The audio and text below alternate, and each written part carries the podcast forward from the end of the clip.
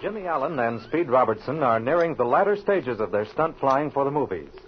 They have been busy on the thrilling climax of the air picture Coffin Nails, a gigantic night flying scene. Sensational events have occurred. Ballou landed his ship and made the startling announcement that Harry Phelps, flying with him, fell from the plane when it was on its back. Roy Phelps immediately accused Ballou of murdering his father. Sandy Carson, ex government intelligence officer, revealed that Ballou was a trusted spy for the United States during the war. But Reginald Ramsey, British combat ace, who has vainly tried to remember where he has seen Ballou before, suddenly recalled the time and the place.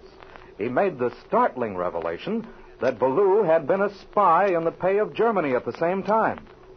Ramsey is certain Ballou is aware of his recognition, and in the face of that fact, Speed warned his pilots to be on their guard. It is now the same evening, over an hour later. Jimmy and Speed are in their room at the pilot's quarters.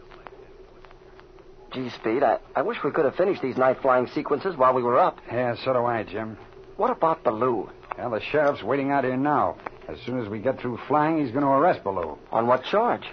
Milliken has sworn out a warrant for his arrest for plagiarism. That manuscript you and Roy found is sufficient evidence. Well, that's good. But what about Harry Phelps? Well, Jim, I don't know what we can do about that. Ballou maintains, of course, it was an accident, and it's pretty hard to prove anything different. Nothing but circumstantial evidence. And the thing looks bad, but Dr. Parker and the sheriff both examined Harry's body, and they agree that no jury would convict Ballou on the kind of evidence we have. What about that bruise on the back of his head? In my mind, that's the most suspicious bit of evidence against Ballou.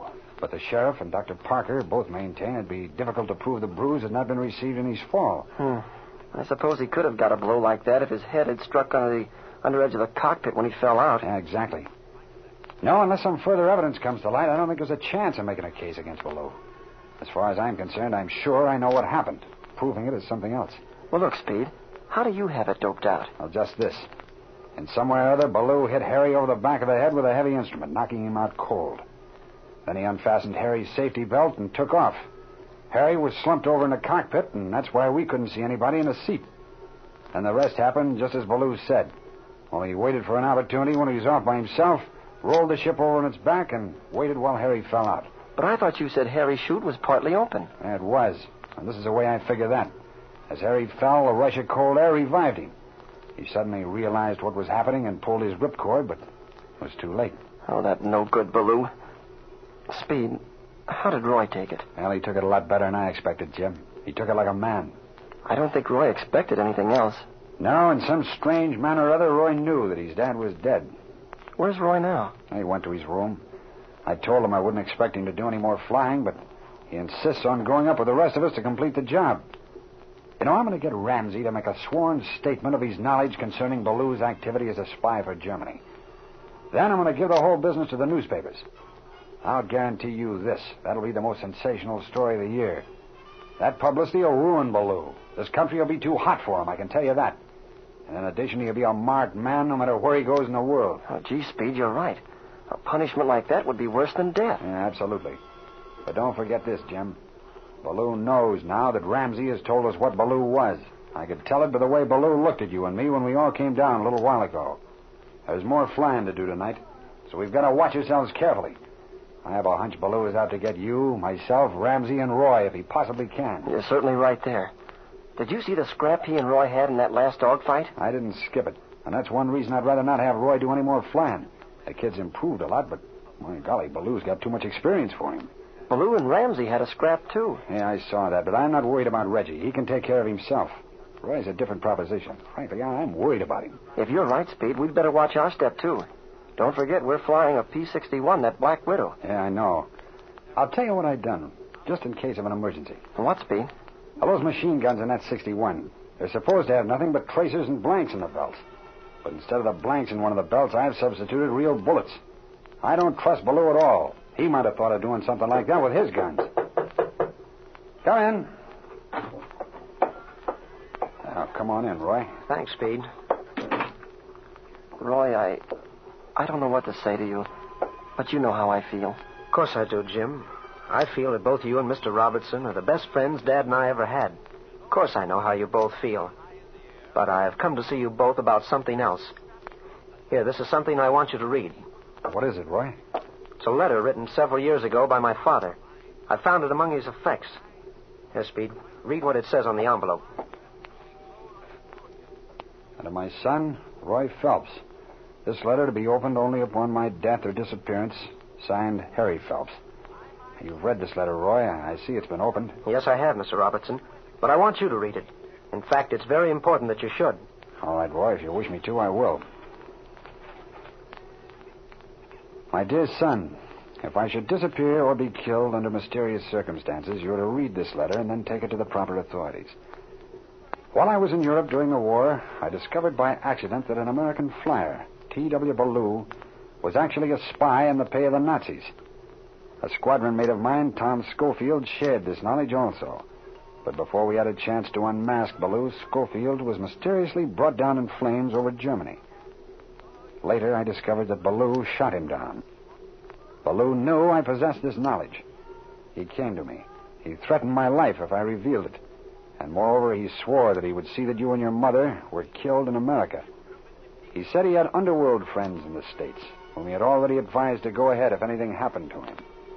I loved you and your mother more than anything else in the world. I was weak. I promised.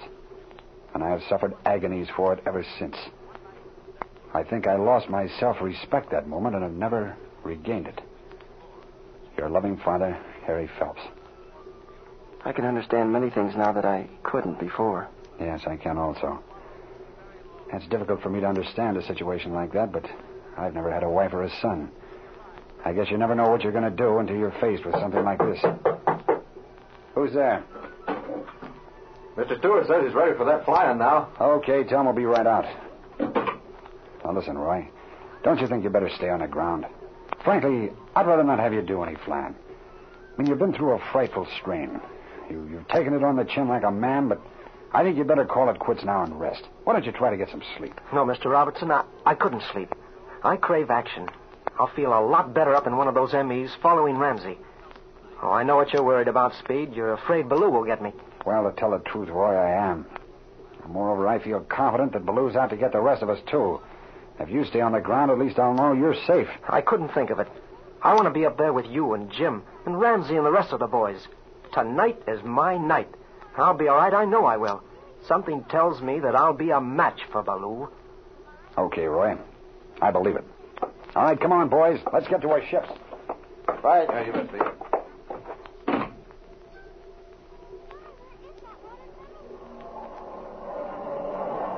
We ought to be about right here, Speed.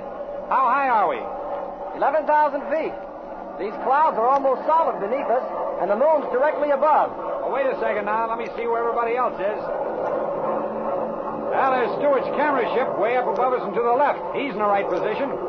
Now let's see about the others. The 51s and 47s are right back and above us. What about Reggie and his 109s? I saw him a few minutes ago, but I don't see him now. Well, they're about 3,000 feet above at 3 o'clock, Speed. him up there? Yep, so they are. Well, everybody seems to be in a proper position. Flash your running lights to signal them. Okay. And there comes the answer from Stewart's ship. We're all set. Boy, look at Ramsey. Bring those MEs down. They're in almost a vertical dive. Yeah, it won't take them long to get within firing range at that rate. Are your guns all ready? I'll fire a burst and see, Speed. Yeah, they're okay. I'll try mine. Okay. Now, don't forget you've got real bullets in one of those guns. I won't. Boy, here's Reggie and his 109. Look at him go by.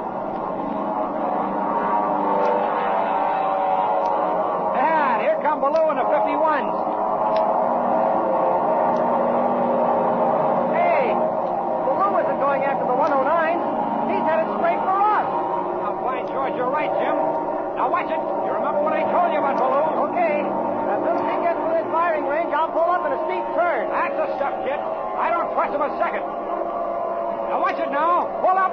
Here he comes.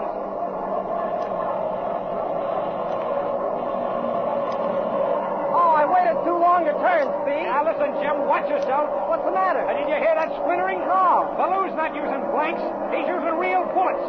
Now keep out of his line of fire if you possibly can. In the meantime, I'm going to give him a taste of his own medicine.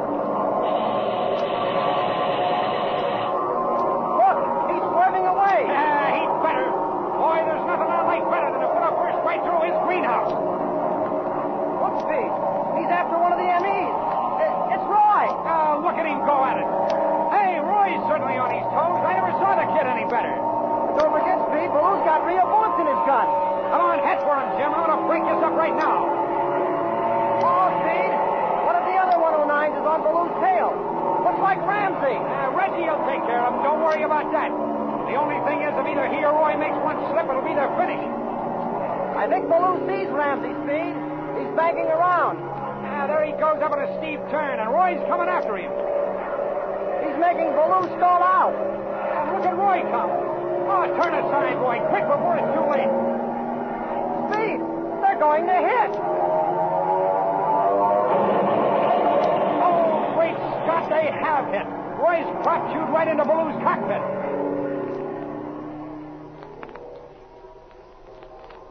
What will be the outcome of this spectacular air duel? For the answer, tune in for the next episode of The Air Adventures of Jimmy Allen.